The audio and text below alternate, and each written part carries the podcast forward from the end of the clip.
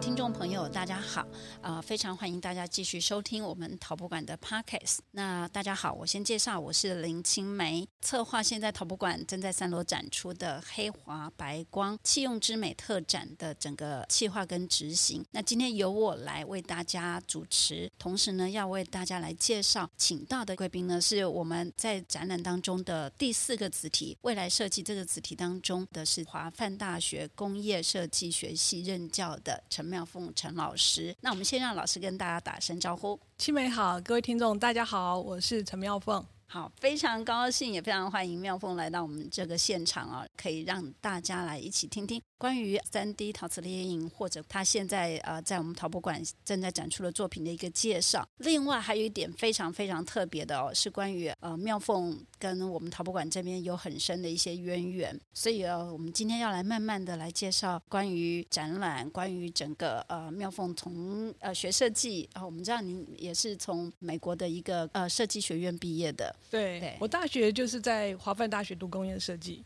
嗯，然后到了美国罗德岛设计学院学的是陶艺创作，它是个设计学院，嗯，可是我读的是陶艺。哦，好，那现在又在工业设计学系任教，对对对对，所以可以说整个从求学过程一直到那个呃现在的教学的领域，都是在跟设计领域或者是陶瓷是非常密切相关的。基本上就是陶瓷跟设计两大领域，两大领域。好，那看起来是有非常深的认识跟了解。那等一下，我觉得要先跟大家从一开始的那个渊源讲起，就是说陈老师妙凤呃有在陶博馆这边。有很深的渊源，这个影子还没有好好的把它讲清楚。对啊，对对，对，到底这个渊源是什么？渊源啊，好深好深哦！就是看到你，我就就好开心哈。想起一九九九年，对，一九九九年，一九九九，现在是多少？二零二三年呢？二十四年前呢？对，二十四年很长哎。嗯嗯。陶博馆是两千年对外正式营运嘛？一九九九年的时候呢，就是陶博馆筹备处。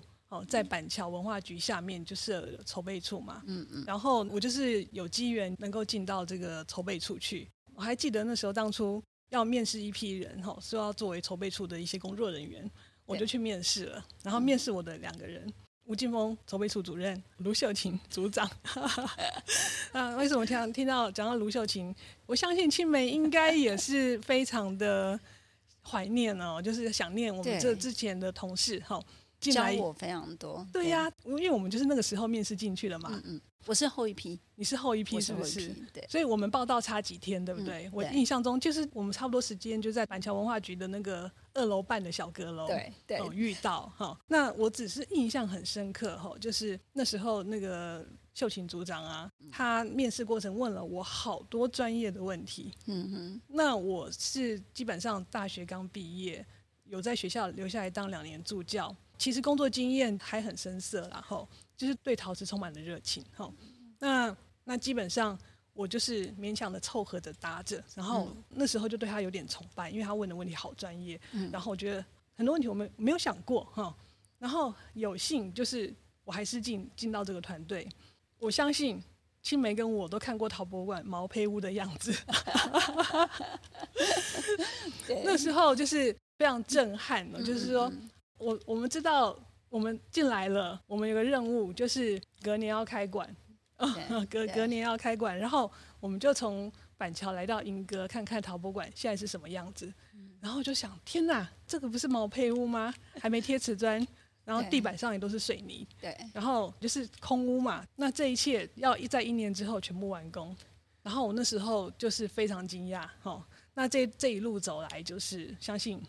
刻骨铭心，刻骨铭心。对，刚才提到那个常设展，呃，妙凤就是负责了其中一个常设展展厅的规划，那是一个非常大的责任跟艰巨的一个工程，就是连整个包括硬体、软体展品在哪里都还不知道。但是它当然有一个研究计划报告出炉，但是研究计划报告它怎么转化为展示的内容、展示的东西呈现出来，这中间的一切，或许妙凤也可以稍微跟我们聊一下子。呃，那时候我刚进陶博馆的时候呢，我就觉得说这是个陶瓷博物馆。那我本身很喜欢捏陶啊、创作啊，未来可以应该可以参加一些陶瓷相关的教育推广活动。我觉得那是我的兴趣。但是陶博馆什么都没有嘛，更遑论办什么工作营啊。然后，所以先期的这个筹备工作，秀琴就说：“哎，妙凤，你来加入我们常社展团队好不好？”好，因为他们是博物馆学专家，那我在学设计，那展场现场或许也要有一些所谓的设计的专业的支持。好，所以他们就是说，哎，你可以来。然后他说，他发现有一个展厅非常适合我。啊，我就说，哦，好啊。然后他们来找我的时候，我就暗自窃喜，偷偷的笑了一下，因为我觉得说，哇，我两个最崇拜的长辈，哈，他们要把我吸纳为团队成员。好，我说，好好好，你们说什么我都说好。然后他说，你就负责。工业跟精密陶瓷一个展厅哦，然后一楼还有个一一五制陶的那个原理啊，你也可以来帮忙一下。那加入之后，我就发现好可怕啊，他那个展展示规划的成果报告书非常厚一叠，然后我就直接想说切入核心，我赶快去看什么叫工业跟精密陶瓷。然后一看的时候，我就发现事情大条了，哇，这什么东西？对。然后他们说你要把这些内容转化成一般人观众可以理解理解的内容，然后。带出来，还要去找那些展品。嗯，那陶博馆开馆第一天就有总统来访，嗯，然后我们要负责导览，我就在那一天呢就导览了二零四哦。那我从那时候就觉得说，哎，我很像是有需要跟大家好好的来分享这个陶瓷材料是一个什么东西，因为我觉得它呃有点难懂，哦。嗯讲难懂，大家就是说哪有啊？我们地上就小朋友玩土啊，玩泥捏陶，土跟我们很亲近啊。我们种菜啊，都取得了这个土。但是在材料科学领域来看的话，它是有个很严谨的定义的。哦，嗯嗯，那我觉得我今天在这边，一方面跟青梅可以就是。聊天说股哈，我很开心能够回来了哈。然后二方面，我可以再度扮演工业跟精密陶瓷的一个 promoter，因为这个真的是最难懂的领域。就是我跟你讲，对对对，对，譬如说，呃，数学的方程式是谁去定义的？数学家嘛。物理的方程式，物理学家去定义。陶瓷它是一种材料属性，对。那它的材料的定义，当然是材料学家去定义的。嗯。好，材料学家怎么说？大家也来一起听哦。那我今天就是小小导览员，再度来讲什么是陶瓷材料。嗯，材料学家定义固体的材料，嗯有三大类。第一大类是有机材料，嗯嗯，有机的话，你想木头啊，很多植物啊，天然万物，它们都是有机材料。嗯嗯，那无机材料呢，分成两大类，陶瓷材料跟金属材料就没了。嗯，所以你今天看到的，放眼望去，都是看到的很多固态材料嘛。嗯嗯。都可以归类到这三个材料之内。嗯哼。那为什么只剩下陶瓷材料跟金属材料呢？它是透过原子，嗯，呃、因为万物是原子构成的嘛。我们学过 原子周期表，对不对？我已经开始害怕了。这是什么？什么氦、氖、氬、氪、山东啊，什么氢啊、铝啊、镁啊，反正就是各种基本元素。那材料分类的方式，透过原子跟原子之间间接的方式，嗯嗯，来定义材料。然后他说，所谓的陶瓷材料。是以离子键或共价键，它们就等于是一条一条无形的绳子，把原子之间绑在一起，然后形成一个稳固的一个结构。然后这样的材料，只要是用离子键跟共价键组合在一起的，它就是陶瓷材料。听众朋友，我现在是故作镇定，我现在故作镇定，依然对着那个妙凤一直点头，但是，好，我相信听众朋友一定也会。那你就想象一下。嗯、这一条绑在两个原子之间，或者很多原子之间的这个间接强度非常的强，嗯、它力量很强。这也就是为什么我们现在的陶瓷材料它有很好的结构特性。我们说它呃耐酸碱啊，所以我们可以做酱缸啊，可以装醋啊，对不对？嗯、你用金属就不行嘛，对不对？嗯嗯、那间接结构强，所以呢它耐磨，对，它硬度高，对，就是因为背后原因是因为它它的间接强度够强。好，所以我总结一下，就是呃，所谓的陶瓷材料，它就是原子跟原子之间用共价键或者是离子或离子键嗯结合一起形成的东西，它都叫陶瓷材料。是的，非金属材料就都是都属于陶瓷材料的范围。那你想想看哦，石头，嗯，石头是陶瓷材料的一种，为什么？我们小时候读历史的时候，嗯嗯嗯、新石器时代是指什么？是在做陶嘛？对，对不对？用火。对啊，关键元素。因为石器时代早期是雕刻石头啊，对，然后去取做石斧啊，对，然后做一些生活的用具嘛，嗯嗯，然后进阶之后，他们可以用土然后去做成我们生活用品。对，然后经过火，重点一定要经过火烧结哦。对，经过火烧结之后，那这个土它就会转化，嗯嗯，它会变成形成致密的堆叠。嗯嗯，那这个致密堆叠，它在烧成过程当中，它间接就会转换成就是共价键，嗯嗯，离子键，然后它变成很强的结构，所以它能够让陶瓷呃不透水，硬度高，然后可以成为生活用品。那石头是大地的创作。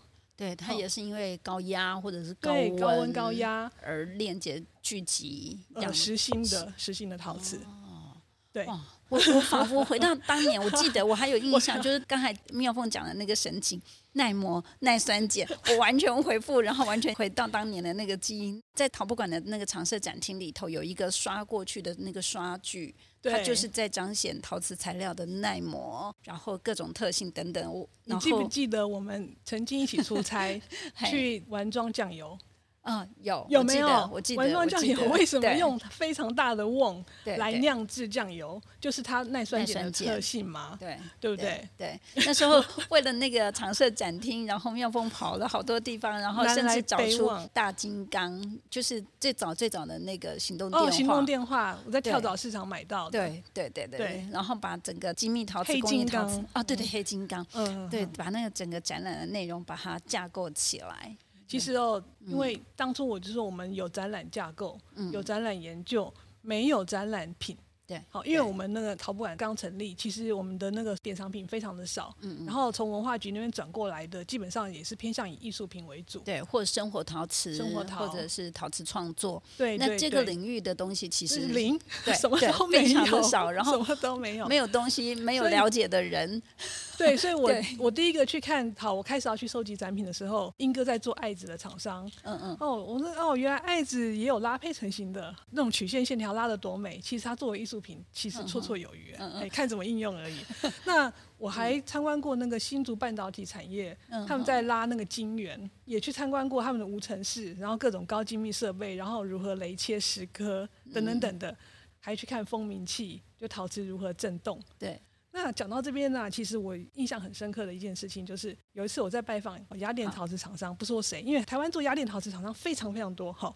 好，其中一家厂商，我就跟他说：“哇，好神奇哦，为什么这个陶瓷啊涂覆在那个黄铜片上，非常薄的黄铜片，然后通电之后，它就会这样子哔哔震动，而且是快速的震动，它让它每秒两千下以下的震动，就是我们讲两千赫兹嘛，然后就产产生声音，对不对？我们就是可以听到的一个频率。”我说为什么？为什么？因为我那时候想说我要呈现展览呢、啊，我如果可以跟大家讲出原因的话，非常酷嘛。然后非常意外哦，那个是常常跟我说这个原理我不知道哎。然后我说哎，为什么不知道？对，他说台湾的很多产业是这样子，哦就是说市场有大量的需求，嗯，然后呢，国外有在做，那是可以透过拆解，然后异样化葫芦去学习人家怎么做，然后意外发现真的还可以做出来。然后我那时候就非常的震惊哦，我认为说应该万事万物都会，你先了解原理，然后你去制作。那我为什么要提这一段？我觉得其实有时候当你对很多事情不知道的时候，你勇于去尝试它，有可能你是反着学的。你先去应用它，然后接下来之后你慢慢知道是怎么回事了，那你要对它进行优化，你要去研究。那借由研究，然后你慢慢去知道背后的那个原理原则。嗯，那我在做陶瓷三 D 电影的时候，基本上我也是什么都不知道。那在国内，基本上我也没有可以问的人。然后我很想尝试去做这件事情。然后我就想起那个厂商跟我说：“你就看嘛，看人家是怎么做，你就跟着做。”那基本上我的陶瓷三 D 列印在早期的时候，我也就是想说，我来试试看，我就上网大量看很多人提供的资料，我是反着做的，我也就是说他们做什么我就跟着做。那其实他的那一句话，在二十四年前，他不经意的一句话，他竟然成为我后来做很多事情的时候的动力。我不会因为说，那我先把它学起来，我全部都学好了，然后才可以去做它，而是我或许试着做之后，我有可能从中。才慢慢学习，嗯嗯，嘿，那我觉得这个就是他给我的一种精神。我觉得是今天的金句，哎，就是金句，就是 只要你想做的事，对对，你就看嘛，你就做嘛，就这样子。而且我就靠这句话啊，我做好多事情哦。还有一个我觉得很重要的一件事情哦，嗯嗯。就是说有人说，哎，我是这个领域的，然后这是我的专业，嗯嗯，然后某个领域我可能不会哦。嗯、我发现有些很多时候很多领域，如果你愿意投入一年的时间，深入去接近他，去学习他，那你有可能真的就成为那个领域小小小小的入门小专业者。哦、不要说很厉害，嗯，但是你不要不去不去接触，嗯嗯，好，你只要愿意给自己一段时间去认识它。那现在是一个跨域结合的时代，嗯嗯，那很多东西你必须这个也学学，那个也学学，所以现在这个。要学的东西的那个领域对我来说，那个界限已经不见了。嗯嗯嗯，我什么都愿意学。我觉得老师跟我印象中是完全一样，就是非常的正向，非常的有热情，然后非常的鼓励人、引导人。我觉得真的是很很很棒。就是说，只要你想做，对，你就看嘛，然后你就做嘛，啊，就去学这样子。对对对。对，那这样听起来好像就是说，那时候在陶博馆的这段时间的历练，然后跟你现在创作，其实隐约当中就产生了很大的关联，或者产生一些影响。有有有。对，它的其实有个很大的影响，就是说，其实我对陶瓷有一定的认识跟了解嘛，好、嗯嗯，但是我对工艺跟精品陶瓷是完全生疏的。嗯嗯。那在参访那些厂商的时候，我发现他们为了要做这件事情，他们会用什么样的设备？然后他们要做另外一件事情，他们会带入另外一个设备。譬如说，陶瓷有磁性，我说怎么可能有磁性？好，后来我就去参访的那个所谓陶瓷磁铁的工厂，有些磁铁真的是金属材料铁，没有氧化的铁。产生的磁力，嗯，那有一种是陶瓷做的，然后它的主要的原料就是氧化铁，因为只要是氧化物哈，嗯嗯，基本上就已经变成陶瓷材料了哈。那在我的认知里面，你要变成陶瓷，你要烧制嘛。好，嗯嗯，那这个磁铁它有烧吗？我我就看到它整个过程哦，它就是把粉压制成型，成型之后呢，他们还真的去烧高温用窑烧哎，嗯，我就只要用窑烧，我就有点把我说服了，哦，它经过烧结，对。然后经过高温，它它还是存在的。嗯、那烧结之后呢，还是没有磁性。那时候磁场是非常混乱的，嗯、互相抵消，没有是没有磁性的。嗯嗯。他们再给它施予一个磁场，好，全部排队整齐，就是 排列之后，大家就再赋予一个磁场，就变成有磁性的的磁铁了。然后我在看那个过程当中，我就我就觉得。这些都是在做陶的人哎，然后他们怎么那么厉害？然后他们对于就是所谓的善用工具机械的过程呢，我很佩服。然后我不懂陶瓷三 D 列印，我想进入陶瓷三 D 列印，首先那个压电陶瓷的那个厂商那句话带给我往前行动的力量。对。然后这一群工业跟精密陶瓷的厂商，他们善用工具的这个精神，哦，也让我说。为什么我要去害怕那一台陶瓷三 D 印表机呢？我是完全不会操作的，没问题。我相信，如果我的第一台三 D 印表机是自己组装起来的，哇塞，好厉害！我不是买现成的，因为网络上的教学，现在的开源系统，全部都是示范如何从无到有，嗯，甚至那些材料如何去呃在什么地方买，然后买在一起如何组装在一起，嗯，组装在一起之后如何让它驱动跟列印。我的第一台就是完全，我就说嘛，人家怎么做我就怎么做。你问我就看就做。你问我，人家说我组装起来，人家说、嗯、哇，你好厉害，你会组三陶瓷三 D 印表机。对，我就偷偷告诉你说，没什么厉害，他跟我组 IKEA 家具一样，从头到尾就是不断的锁螺丝。真的，我在什么地方锁螺丝，把马达锁上去。我在什么地方锁螺丝把骨架锁上去？我在什么地方锁螺丝把所有的配件整个做在一起？然后线路呢，把它接在一起。那那个线路其实也是买现成的。嗯嗯。然后呢，现在的开放原版也是现成的。比较难的就是你要下载一个软体，好，要把它安装进去。因为开放源码那也是现成的，只是你要看看人家都怎么安装。我对于安装那个程序我也是不懂。哎，人家这样子装，我一插电，我就是把它下载进去。那你说，就是嗯、我你你会你懂陶瓷三 D 列印吗？我不懂啊。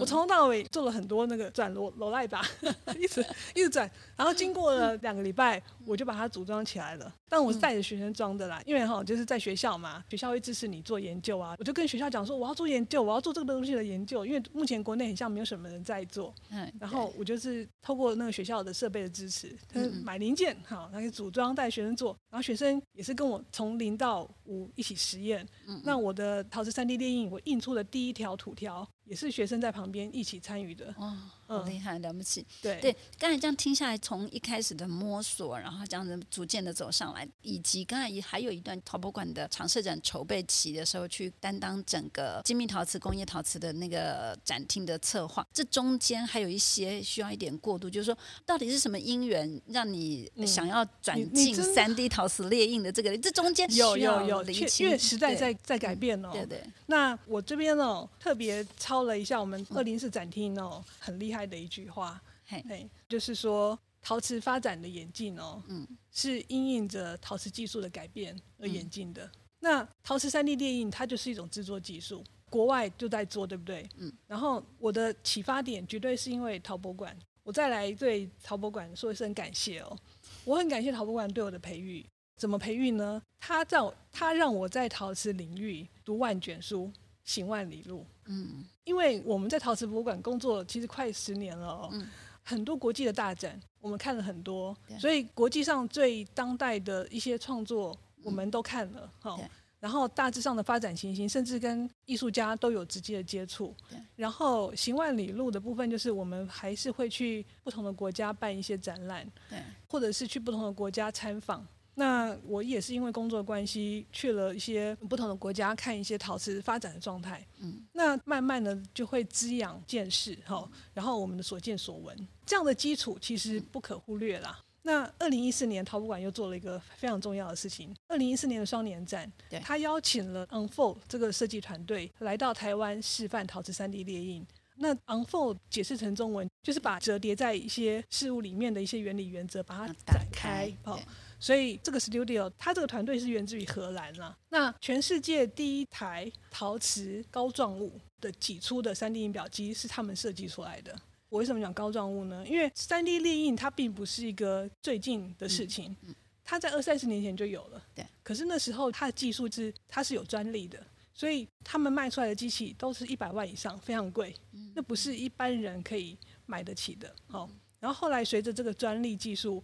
过期了，他就要把这样的专利知识、智慧还给全人类。嗯，那释放出来之后，Unfold 就可以获得那个专利知识，然后他应用他的那个专利去开发印表机。那塑料三 D 印表机就在那个时期起，去慢慢推广起来。可是那是在塑料嘛，嗯，那 Unfold 他们就是想说，只印塑料太无聊，他们想要尝试的就是说，最好是万事万物所有材料都可以印会最好。那因为这个数位制造这个浪潮是是很明显的，所以能够应用不同材质是最好。那他们就开始研发，他们那时候是用呃所谓的那个针筒，针筒对，然后放入一点点陶瓷之后，透过空压机把它推出来，然后把材料挤出来。他们设计了这一台之后，他把这些 know-how 开始推广，嗯，所以他们在世界各国都去办工作营。那所以台湾为什么可以邀请到他们来？其实是因为他们本来就在到处推广。那二零一四年，老实说，那时候我是没有关注陶瓷三 D 列印这件事情的。嗯，我只是知道他们有办工作营，我没来参加。但是他们在我们的楼上的展览，呃，是有展出他们的成果。对，那我有来看，看完之后，那时候也不以为意。我那时候心里想，这么小的图馆，就是只能印出这么小的作品，很难有发展，然后没有太关注。那后来又过了两年，二零一六年，我正好我去呃纽约有一些参访活动，然后就去看设计博物馆。然后我就看到了非常令我惊讶的展览——玻璃 3D 列印。哦，它做灯罩。嗯，它就是透过灯光打下去之后，嗯，它玻璃产生那种一条一条 3D 列印的轨迹的那个膏状透明材质啊，嗯，发出来的光晕好美。它展了一系列，然后我一看，哎，这个背景是 MIT 的那个创新设计学院的那个教授。嗯嗯嗯。然后我就想说，哇塞，怎么可以印出这么美的东西？其实是那一件那一系列的作品触动了我，的兴趣。说这个东西我怎么可以不学呢？好，还是设计魂呢？后来我就其实在国外看很多展览，我就发现现在国外的好多设计师，嗯，都在玩各种材质的三 D 列印的可能。嗯，然后其实老实说，我觉得玻璃三 D 列印比陶瓷三 D 列印还要难。嗯，为什么呢？陶瓷三 D 列印我们土本来就是软软的嘛。对。那玻璃在我们常温之下，它是硬的耶。的那我们知道玻璃膏，他们要吹玻璃的时候，旁边是要有个玻璃窑炉，对，让那个玻璃形成软软的融化，对，熔融状态，熔融状态可流动的状态才可以印塑形。对，对。结果后来呢，我就为了知道它到底是怎么印出来的，我就网络上我就赶快一直搜寻，一直搜寻，搜寻了好久，有一天让我看到一个影片，它是在玻璃窑厂旁边列印的，也就是说，嗯，它通过一个机器手臂，哈，嗯，然后抓，因为它很重，哈，抓了一个很大的一个挤出头，嗯，然后里面可以承载玻璃膏，嗯，然后玻璃膏它把它舀出来，倒到那个 容器里面去，然后呢，它趁玻璃还没有冷却的那一段时间，它必须把玻璃推出来，然后列印成型。我觉得好好好令人佩服，就是说。他那整个过程，他并没有讲他多么辛苦。嗯，我光看我就知道他那个难度非常的，就是熔融状态之下，嗯、然后机器手臂赶快把它咬出来，放在那容器里头。他是用机器手臂猎印哦，猎印，但是呃，咬的是人，哦。哦、还没有那么厉害，机器手臂把它咬出来，然后就赶快猎印，这样整套的那个流程，还还是有点阳春，就是还是要透过人去把材料咬出来，嗯嗯，把它整个弄弄出来，然后放到那个。挤出设备里面去，然后它的挤出设备，因为玻璃熔融的温度大概八百度嘛，哈、嗯，它的那个整个设备必须耐高温，对对，然后就印出了玻璃，哦，那我就觉得非常佩服。但是有人说那没什么，我可以透过那个金属三 D 列印，就是做很多年了。但是它的原理是准备很多金属的粉粒，嗯、很很细的粉粒，然后透过把粉放出来之后，利用镭射高温熔融，嗯嗯，因为熔融它就会。凝结，哦，一层一层慢慢印，然后就把金属材料印出来。嗯、那玻璃也可以这样子啊，我玻璃做成很多玻璃粉，粉然后推出来，然后去烧结，好、嗯，呃，这种非常细的粉粒的三 D 列印啊，那陶瓷也有，那陶瓷二三十年前你就有了，嗯、就是说我们的那个假牙，很多生医陶瓷，嗯嗯，在那时候就有用粉状的三 D 列印，哈，然后去把它们粉推出来之后。然后再把它们固化，然后再把它们经过高温窑烧。嗯、但是我现在讲的三 D 列印跟那些粉状的三 D 列印有很大的本质上的不同，就是那些粉状的三 D 列印，嗯嗯，全部都要靠非常昂贵的设备，嗯，然后因为它昂贵，就不是我们可以碰得到的，嗯，知道吗？就一般人不容易接触。法兰斯的也是粉状的，嗯、哦，就是说他们必须透过呃比较企业去生产高附加价值的产品，所谓的就是他们有呃利润回馈的。对那如果要做到创作上的话，那一类的全部不适合，嗯，因为它太贵了，入手门槛太高了。那昂富他们做的是，嗯、我就不能用粉状的嘛？那个一百万以上，对创作者而言，对，那是另外一个领域，不可能接触，不容易接触。所以他们是说，他们希望手捏塑的土，它就可以去列印。嗯，那他那种陶瓷三 D 列印，他用的粉就是已经比较那个，有点像工艺跟精密陶瓷比较那种细致的的的的对对的的那个粉状物了哈。那他们用一般的土，他只要让它稍微具有流动性，就是让它再更湿更软一点，嗯嗯，有点像牙膏，嗯，那种状态，但是又比牙膏稍微硬一点。然后如果像泥浆的话，又太。太软，太太流动性太高，对对，它一流出来，它就整个塌掉了。对对，所以它必须掌稍微掌握一下它的湿度。然后其实也没什么很大的学问，其实人家说你这湿度是多少，然后我我就说其实我不知道。但是如果你要我回答一个非常呃理性的数据的话，我确实是可以去去称它，然后去把水分去掉，然后看它的重量差多少，计算出百分比。问题这是科学家在实验室里面去需要去做的事情。对，对于陶艺家，你问他说：“哎，你百分比多少的水你适合手 手几胚？你百分比多少的水你适合什么等等等等？”这有点就是不切实际。不切实际，对。所以什么样的土适合三 D 列印挤出？好，基本上我就说它介于泥浆跟捏塑土之间。嗯嗯，还是用那个炼土机去炼土，加多一点水，你去调和，然后它们之间呢，你只要尝试个两到三次。就照出它的比例了。嗯，你就是感受，哎，如果你发现太软，你可以去硬，然后作品会塌掉，你就知道说这样太软太多，太脱，它不会撑住。嗯，如果稍微硬一点，你发现它不易流动，它挤不出来，挤不出来，你，你给它压力，或者是给它马达推出，怎么都没动静，对，太硬了。那你说，那你要调多少次？其实只要两到三次就出来了，所以不难。所以现在三 D 列印大家呃玩的人多，它甚至有些也发展成亲子可以体验的课程。那但是它用的就是塑料，所以刚才讲的这个会不会就是三 D 的陶瓷列印跟三 D 的塑料列印的最主要的差别？呃，其实它有很多种不同的差别哦，嗯、这也是很多人想要进入陶瓷三 D 列印领域的时候都会问的问题。嗯、我觉得在台湾我已经遇到很多人都很想来学习陶瓷三 D 列印哦，哦。嗯那让他讲原理的话，那要开始上课了哈。那简单的来讲，请到华帆大学上 选择陈廖波老师所开的课程。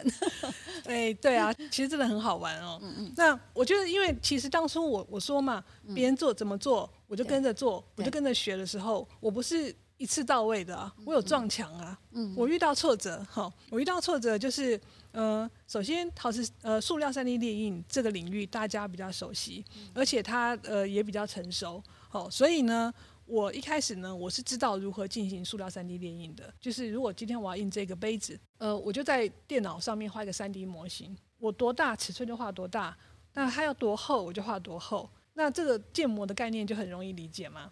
然后建好模之后呢，我要把这个图档转换我陶瓷三 D 印表机，你要给它一个指令，那就是一系列的指令，它就开始告诉它的三 D 印表机 X Y Z 轴，你要怎么移动，嗯嗯，然后就会把它印出来，嗯。所以它需要转档，因为一个是图档，嗯，那一个要转成机器语言，那这个机器语言就是 G code，它就是一种机器语言，哈，列印的机器语言。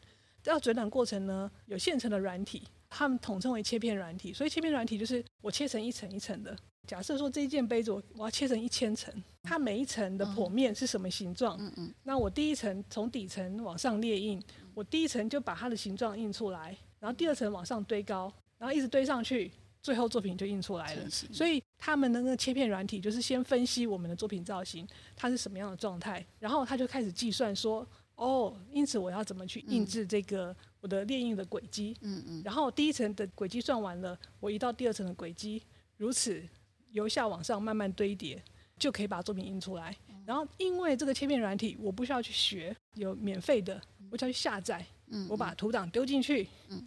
两秒钟，咚，弹出一个转档的程式，嗯、我再把这个程式再存到我的列印机，列印机去读取，然后下列印指令，嗯嗯，机台稍微学习一下它的操作方法，它就开始印了，嗯嗯，好，这个哎我会，那我就用这个方法。去面对我的陶瓷三 D 列印，撞墙撞了两个月，啊，不是这样子哦，原来不是这样子啊。那这个其实我今天就要讲一个大秘密，嗯，这是大家有福了，赶快好好的。如果想要从从事陶瓷三 D 列印的，嗯，这部分要仔细听哦。但是呃，稍微有点难哦。我们先来想象塑料三 D 列印好了哈，我们分析它好了，我要一个圆柱体，对，圆柱体我把它切成一片，看到的它的那个剖面是不是一个圆的环？它不只是一条线，它是有个很厚度的环。对对对。好，那你现在想象成，呃，你的三 D 印表机的那个列印头是一支彩色笔，嗯，你要把这个环涂满颜色，代表把这一层列印完毕。那它的列印逻辑是这样子，它这个环它会分成外轮廓跟内轮廓线，嗯，然后它就把外轮廓先列印起来，再等到内轮廓列印起来。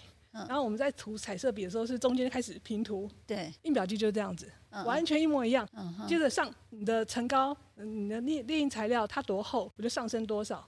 嗯，再走外轮廓，再走内轮廓，再平涂。经过一两天，它就印好了。对，那为什么一两天？因为它其实它的线非常的细，才有办法涂满。涂满那个内轮廓跟外轮廓中间的那个，对，那塑料材料它的列印头就是很细，对，它们零点四 millimeter，哦，就像钓鱼线一样这样细细的，嗯嗯嗯，所以印一件呃塑料三 D 作品是很花时间的，好，对，我那时候用那个三 D 列印笔，我玩过，就带着参加亲子活动嘛，三 D 列印笔，我要画那个圣诞树，我就是要把那个圣诞树涂。涂满，对，我真是抓狂，太好了，就是这样的意思，好，那我要印陶瓷了，现在。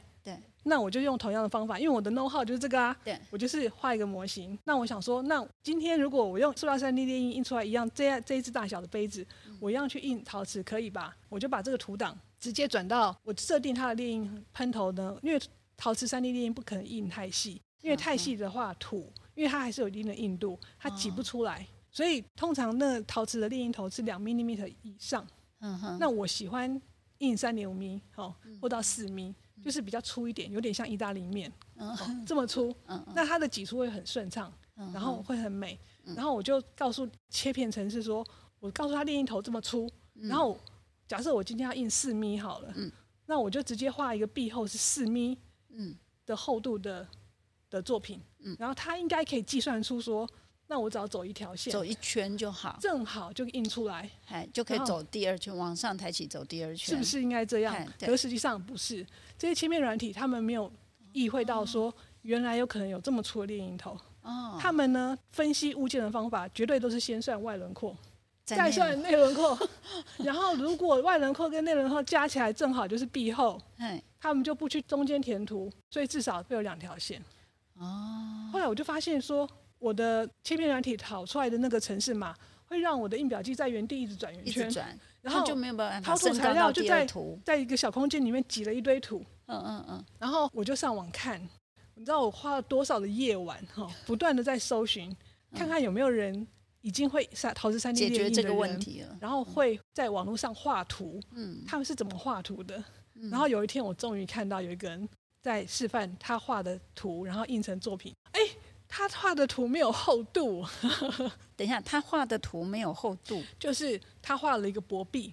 嘿，陶瓷三 D 列印呢，不能画厚度。就画一个平面，哦，然后等于是说，我今天如果没有厚度，我去切片的时候，它分析出来的那个轨迹就只剩一条线，哦，然后它就会长到第二层，就开始逐层逐层的往上这样子。对对对，所以原来陶瓷三 D 列印。哦你要画的图，我一开始就出错了。嗯，因为陶瓷三 D 它列印，它是一种比较粗的线条。嗯，它诉求的其实是每一层就是一笔到位，就像你在写书法。嗯嗯。你你写一个中华民国中，嗯，你不会在那一条线描两三次嘛？嗯嗯。你就是一笔一笔完成。那陶瓷三 D 列印，或是我后来有做的水泥三 D 列印，他们的精神就是一笔到位。哦。你要。去铺的那个范围呢，就是你要走一条线就好。嗯，那正因为这样的一条线，它必须在图画图的时候就要画没有厚度的图。那这个颠覆了我们在画三 D 建模的时候的概念，因为我们三 D 建模第一堂课说，凡是要进入切片软体要去做实体列印的作品，嗯，一律必须要画成有厚度的实体。哦。所以这是最大的关键差别，而没有人说哎、欸，没有，就是他们或许认为理所当然，或者是认为说你要么你就会，要么就是 我不知道。我后来发现说原来是这样，对。是那但是呃，我很好奇，那这样的话呃，不管厚度嘛，我另一头可以换成六米、七米、八米，让它形成厚度，因为陶瓷三 D 列印要印的美。有时候就像你写书法写的美的时候，你不重复描描字的，对，描字的话就破坏那个质感。但是如果说大楷、小楷、中楷，是是是，你这个比喻太好了，就是这样。你有潜力，我们一起来陶瓷三 D 列印，你就换不同的那个笔的大小，你就可以写出不同的粗细的字。水泥三 D 列印更是如此哦，就是他们有很多不同的头，而且水泥三 D 列印它印呢，它最小的列印直径大约是六米到十米，嗯，也就是像一根水管。这么粗，然后要大的话就更容易，有很多甚至列印很大。哦，嗯，那他们都是一笔到位。哦，懂了。然后这个其实也很好玩啊，嗯、就是说，因为跟塑料三 D 电影在这方面有最大的区别。所以它反而可以去玩效果。讲到这个三 D 陶瓷列印的效果，要请呃妙峰跟我们说一下，这次在陶博馆啊三楼黑华白光器用之美这个特展里头所展出的这四件作品当中，好像就是有一点特别去设计出来的一些呃不一样的纹路、不一样的粗细等等这些东西，是不是可以给我们介绍一下？嗯哼，就是因为当我们发现原来陶瓷三 D 列印它讲究的是一条线性轨迹哦。克利有一句名言。他说他喜欢用几何图腾来画图，然后他最喜欢用线条。他就说他每天都带着线条去旅行。哦，嗯，我觉得陶瓷三 D 列印基本上就是你在玩一条线。如果说呃回到传统的话，它其实是向土条成型致敬。哦、嗯，它其实就是一种土条成型。对，只是这个土条成型呢，不是用用我们双手去把它捏塑、挤出，或者是手挤胚。它是靠一台机器，嗯嗯，然后我只要告诉他你的行走轨迹怎么走，嗯，就是我土条成型要走到哪，如何堆砌，然后做出我的作品造型这样子。那突然悟出来之后啊，原来我要做陶瓷三 D 列印，我不需要去画一个三 D 模型呢，我只要在我的三 D 绘图软体里面画线就好了。它确实产生了一个非常戏剧化的转变。嗯，我知道我只要画线，然后这个线。我就告诉机器说：“你照这个线的轨迹去印，它就会照那个轨迹去印，所以它可以让那个轨迹自由的行动。嗯、所以当有这个观念产生出来之后，我就想说：哦，原来是这样。我就开始透过所谓的城市编码，就是 Grace Hopper 这个城市编码，嗯、然后它可以控制绘图的一些所谓的参数式的变化。但是呢，我们的编码基本上还也是在创造很多造型上的变化。那只是现在我透过编码呢，来创造线条的变化。啊，因为创造变化的原理呢，是靠数学运算的逻辑。那这样的逻辑，你要去对一条面、对一条线，都可以产生变化。嗯，只是我现在如果我要做陶瓷三 D 电影的话，我就是来对线条产生变化。所以我就重新去分析线，然后把它们拆解。我说好，全部呢给我等分成一百条、一百个点。分完之后呢，我就开始命令每个点哦，在自己的坐标原位置上面呢，自由的移动、乱动。那乱动的幅度很小，那我可以透过程式乱数去控制它。然后就跟他说：“你你可以动哦，但是你我给你一个小范围。然后那个点的，顺序是固定的。嗯，好，那我就告诉他们说。”你要怎么跳动？然后给他一个范围，给他一个正负值。嗯，然后呢，所以有的往左，有的往右，然后进行乱跳之后，最后把它串成一条猎鹰轨迹。哦，那我我已经不再画图了。嗯，我再告诉线条的每一个点，相当于原子，你要怎么移动？移动完之后呢，它变成猎鹰轨迹。那我我的写的程式，我想说，我想做到这件事情。嗯，所以一开始的时候，我是在脑中形成这个概念，就说如果我可以写出来的话，那该多好。然后正好青梅就邀请我参加这个展览嘛，嗯、然后我想说，老朋友这么久没见，我如果拿出一一件作品呢，太没有诚意的话不行，嗯、所以我我心里想，我就想说来写写看。嗯、那其实这也是个学习的过程，因为我在国外我看过有人为了创造乱动的效果，他是怎么做的呢？他是在三 D 印表机下，它的下面列印平台，它透过一台机器不断的震动，和、乱动。那它其实那个工程很浩大，嗯，它要去改变那个机台的运作模式，然后产生某种有机的质感，嗯，然后呢，我就想说，应该不需要这么累吧？那我就让机台还是机台，是线条本身在动，呃，自己去动。然后我说，如果如果我可以写出来的话，应该会蛮好玩的。所以在青梅要我展览的时候啊，我就想说，赶快来写。那我平常是很忙啊，嗯，我就正好那时候就是遇到过年嘛，嗯嗯，我就要求这几天都不要出去玩。每天就是写程式，那我就是一个非常好玩的现象哦。反正就是除了跟家人吃饭之外，嗯，就坐在书桌前、电脑前面，就不断的写程式。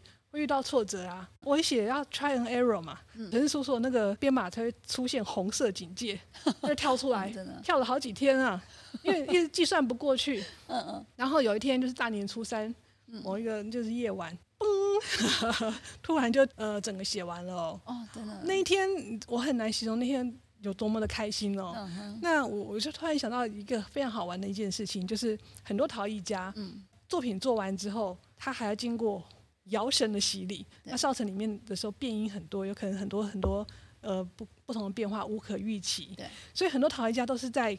开窑前非常坎坷，哈，很多的时候开窑之后狂喜，哈，然后我就发现说，哎，我不是在开窑后，哎，我程式写完之后带给我他的结果了，我就知道说我成功了，嗯，我就知道我成功了。因此呢，我最大的喜悦完成的时候是在电脑前面，是在程式写完。对对对，为什么会这么开心？因为中间太多撞墙、撞墙、撞墙，然后就去克服它，然后到了三 D 电印机台一印，哦，就把它。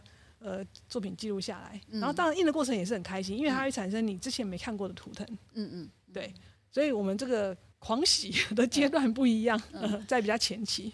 所以也就是说，这次展出的这四件作品跟以前的所做的作品完全不一样。是以前是用画线条，对，作品长到哪，那线条就长长去哪。对，所以就是透过三 D 绘图去创造造型。嗯，那后来呢，就摆脱三 D 绘图创造造型的一个概念。嗯，但是它还是有个基本的形状在那边。只是后来我就知道说，我为什么很感谢这次这个展览哦，就是说，嗯、呃，可能是因为我们太熟了哈，嗯、我会希望就会。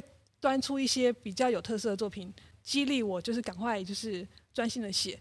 然后这次这个写，它不是一个据点，它只是个，它是个开始。对，因为我在脑海中已经想出还可以写很多种可能性的、嗯、的玩法。嗯嗯。然后它可以创造很多可能性。嗯、那这样的可能性，我觉得未来会慢慢发生。嗯。嗯，太好了，我觉得这次的展览，呃，展出的作品，大家看了也会非常的高兴。然后也是呃，妙凤老师这次有别于以往不同创作的那整个的表现方法。那刚才也有提到，就是说，其实我在你身上看到有非常理性、理工的设计的那一面，也有非常感性的呃那一面。那所以有没有可能可以请妙凤就创作者跟工艺设计老师的这种双重身份，去谈一谈三 D 陶瓷应用在设计领域？或者是创作领域上的优势，你这个题目其实讲的蛮难蛮大，但是我可以简单的回答，简化一下。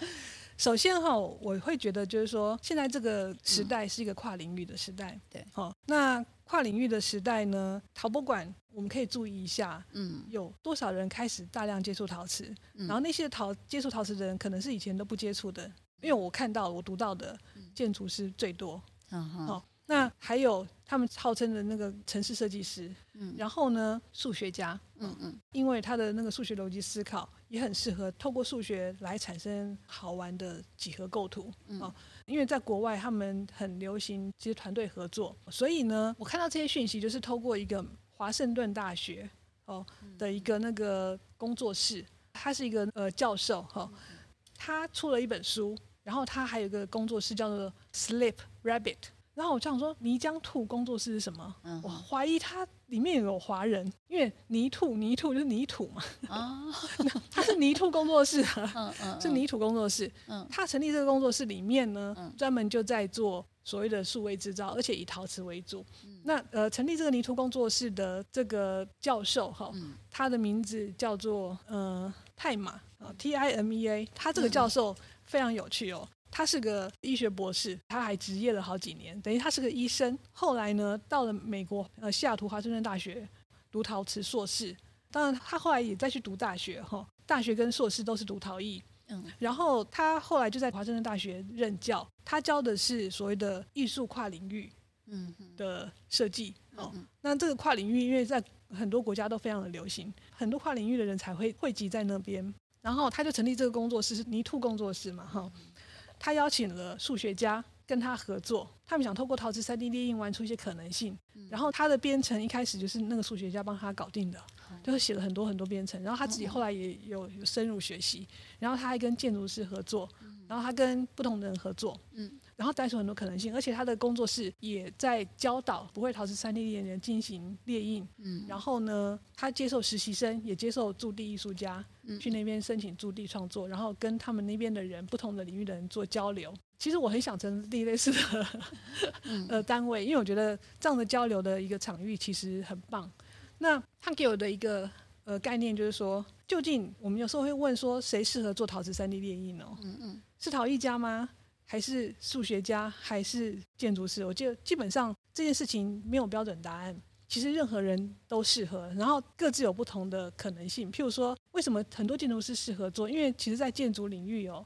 它基本上很多人会用参数设计来做建筑设计，譬如说像扎哈哈迪的工作室，他们做的很多当代的很多很棒的建筑，嗯，他们都是透过参数计算出来的，哦，所以那些扭曲的线条才可能实现。如果是人一一笔一笔画出来的话，他要转成施工图太辛苦了，对对，所以他必须透过数位运算参数哦去去做控制。然后国外的研究所其实都有。教大量的参数设计，就是我讲的，我用 Grace 去控制一些图形运算，其实是源自于建筑设计教的内容。好，那他们就会知道说，原来陶瓷界因为 On4 的推广，嗯嗯，因为 On4 影响欧美很巨大，然后他们的推广之后呢，就知道说，原来他们也可以来玩，因此呢，影响了水泥三 D 列印跟陶瓷三 D 列印，所以国外有很多很棒的水泥三 D 列印，都是用这一整套系统。那如果说是设计界的人来做陶瓷三 D 列印，他们呃擅长点是，嗯，他们的城市编码能力强，然后他们的数理逻辑思维能力强，嗯，可是他们的对材料的认识不强，也就是说，你可以看到他们目前的烧制都还停留在很阳春，然后他们的材料的变化也很少。那如果陶艺家来的话，因为土可以调配不同的配方，可以发展不同的可能性，然后陶瓷有不同的釉跟装饰技法，甚至窑烧可能性。这部分在陶瓷 3D 列印领域里面都还没有被开发，其实是很阳春的。嗯，哦，目前都还停留在所谓的成型技法，嗯，还有装饰啊，对，还有窑烧啊，对，那那部分的那个变化其实都还没有开发。嗯，所以这两种不同领域的艺术创作领域的，或者是读设计领域的人都可以来投入。嗯，那。只是他虽然二零零九年就开始，然后二零一六年来到台湾，嗯，但是在台湾其实目前还算是很阳春，而且国际上我大量的看，嗯，目前也还是停留在成型部分，嗯，所以呢，这就是我们陶艺界切入的一个很好时机，就是说，那如果我们也稍微学一下他的方法，因为他的方法，我认为，嗯，我认为要把它带出来不难。有时候你要把一个东西讲得很难，然后让人家不懂，嗯、也可以啊，人家都听不懂。但是如果你愿意，嗯，像李亮义老师陶艺技法一二三，噔噔噔，哎，东西又做出来了，也可以陶瓷三 D 列印一二三，呃，我觉得是可以把它带出来，让复杂的事情步骤化、简单化。那接下来就是大家如何去。做后续的发展，然后在艺术创作上应用。刚才这样听下来，好像对于未来的发展，其实还是有非常大的可能跟期许，就是说，包括釉色或什么这样各种领域加入呈现。那我们从刚才听的那个，从一开始的投入到三 D 陶瓷列印跟三 D 塑料列印的不同，以及后来再谈到，就是说各种不同领域的人怎么样可以加入利用陶瓷列印的优势去开展未来的一些可能性。那不知道呃，您个人。您个人对未来三 D 陶瓷列印的期许，或者是说你未来在这方面还有没有什么希望？怎么样再突破，或者是再继续？我觉得这现在才是个起点哈。嗯。老实说了哈，嗯，要投入这一块啊，它还可以分成初阶的学习跟进阶的学习，然后产生出来创作也会分成初阶的创作跟有可能进阶呃的创作哈。那初期的学习，假设我讲说像国外的，哦，很多步骤，他就告诉你怎么做。那我们把陶瓷三 D 列印技法一二三简单的阐明出来，要跟上来，然后能够做出这个东西的可能性，并不这么难，而且世界各国都在做。好，那第一阶段的学习是没问题的。第二阶段，我就认为它定义成的 Power User，就是你有能力改变更多操作的过程的步骤的可变性。那有一个很大的可变性，就是编码程式。那编码程式如果要学习去撰写的话呢，那就看个人兴趣。那另外就是说，其实这个编码程式有一天也会像现成的切片软体一样，它有一天会被写得很成熟，它可以成为一个现成可用应用的一个程式。那现在市面上也有，好，但是目前还偏向简单，好，很简单的一个套装模组。那那个城市，我觉得有一天会越来越成熟。嗯，那越来越成熟之后，它的那个创意的呃应用呢，可能就会非常多元。其实我现在就在写了，我我打算把这个城市模组化，然后这样的模组可以交错的应用。嗯，那交错应用之后，可以产生不同的所谓的 pattern，哦，不同的图形的可能性。然后这样子东西，它可以成为成型技法的创造图腾的可能性。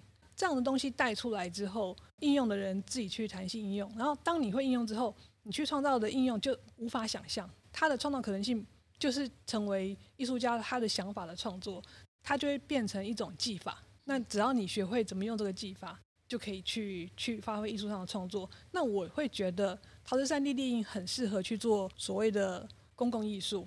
哎。假设应用在墙面的设计上面，它创造出一些有趣的、呃，具有衍生性变化的一些图腾，然后带出来的那些美感，基本上我觉得它的发挥空间很大。然后如果说公共艺术是一个比较大的范围，那如果回到我们一般的，像我今天带一个小陶瓷花器嘛，那这样的东西，我觉得它可以进入我们的小学的教学。为什么呢？因为我们在讲那个数位制造的时代哦，大家都是 maker 都在学，它成可以成为高中 3D 列印的一个。基础学习，嗯，那为什么它可以呢？是因为陶土它可以回收。譬如说，我曾经用过饼干三 D 列印，嗯、因为假设你先想看，我会印牙膏，假设，嗯，那那个牙膏它是一种材料，对。那如果我会印之后，我可以换 N 百种，对。所以我有一次就说跟同学说，哎、欸，我们来印饼干好了，嗯。那同学去找配方，然后就搅拌搅拌搅拌，然后做了一锅，然后呢就放到那个挤出器里面去，嗯。结果我们就透过数位运算，然后算出很有趣的造型，然后它下面就先垫一层烘焙纸，等到它稍微有点硬化，我就把它移到烤箱里面烤，烤出来就超好吃的。然后就是就是我吃过陶瓷 3D 列印饼干，而且是我们自己印的。然后我就后来发现说，原来这个东西互通的，嗯嗯。然后我就曾经尝试过，我就来调配水泥好了。嗯，然后去猎印水泥，后来失败。嗯嗯，为什么失败呢？因为你看我们那个预拌那个水泥车，它在移动过程，它要一直搅拌。对，不一直搅拌的话，它就它水它泥水也会分离。嗯，就是状态很不呃匀称。哦，所以水泥三 D 列印是另外一个在材料上面很复杂的。它列印过程当中，它必须不断的搅拌。然后搅拌好之后，快速挤出来，三十分钟之内不把它挤出来，哦、你的管子就硬化，那整个那个设备就报废了。但是列印机没有跑那么快，列印机至少两个小时到半天。我光装管就要装两个小时了。对 对，所以这是不可能的。嗯，对，这是不可能的。所以水泥三 D 电印它是开放式的，或是它是一个供料设备。嗯，它是这边在转，然后这边就输送过来。好、嗯。所以我们一定会印失败哦，因为印的过程当中它会倒啊，它会垮啊，或者是你对于造型的不够熟稔，可能画出不适合练印的造型。哦，它还是有个经验值。那这个经验值，我觉得你也不可能用饼干去印，因为你要一直调配那些饼干材料，然后吃都吃不完，那你会变成大肥猪啊。所以我就发现说，哦，陶瓷三 D 列印是作为教学带动大家认识三 D 列印最好的材质，是因为。我印坏掉了，完全没压力耶！我泡完水，练土机一练，它又生龙活虎活回来，重新再用。所以我觉得它是非常环保的一件事情。嗯、所以透过陶瓷 3D 列印来学习万事万物的列印的话，它是个契机。嗯、然后现在欧美其实非常流行回收材质再利用。嗯，譬如说有些人在水泥 3D 列印下面加入科粉，然后国外有很多呃塑料回收厂，嗯，回收的一些材料。被设计师拿去做塑料 3D 列印的材料，嗯，但是那种回收材料呢就不适合做我刚才讲的非常细致的列印，它的挤出的那个难度会比较高，它适合做比较粗的类似膏状物的那种列印法，嗯，那这个东西你也不适合拿塑料直接去学习，然后有很多所谓的再生材质，它要回收过程当中，我们都希望大家能够学习这方面的东西的时候，初阶的你就回到陶瓷来来学习。我觉得这是超级棒的一个方法，这样听起来其实是非常的可能，而且非常可行，而值得推广的啦。很值得推广。对对、嗯、对，那相信呃听众朋友听完这样一整集下来，一定对三 D 陶瓷猎鹰有了非常清楚的认识，至少我个人是。然后从它的原理成型，似乎觉得自己来动手做做看也是有可能有参与的可能性，而不会像以前觉得它到底是什么无法理解这样子或无法参与。对，那相信如果可以的话，有更多有兴趣的人可以一起加入。一起参与会是更好的。不过在参与之前呢，你可能更需要走一趟陶博馆，来陶博馆的三楼看一下我们现在正在展出的黑华白光器用之美，然后一定要看看陈妙凤陈老师这次的这四件作品。相信你看了之后，一定会更能够感受到整个三 D 陶瓷列印它的状态以及它呈现出来的作品的样子。再搭配这一集的访谈的内容，相信你会更清楚的了解了。那以上非常谢谢陈妙凤老师今天来到现场，然后跟我们大家去聊聊关于他在陶博馆的渊源，嗯、关于他的创作，然后关于三 D 陶瓷列印，以及呃未来的期许跟可能。谢谢妙凤老师，谢谢妙凤，谢谢青梅让我有机会回到陶博馆，谢谢，谢谢，好，谢谢大家。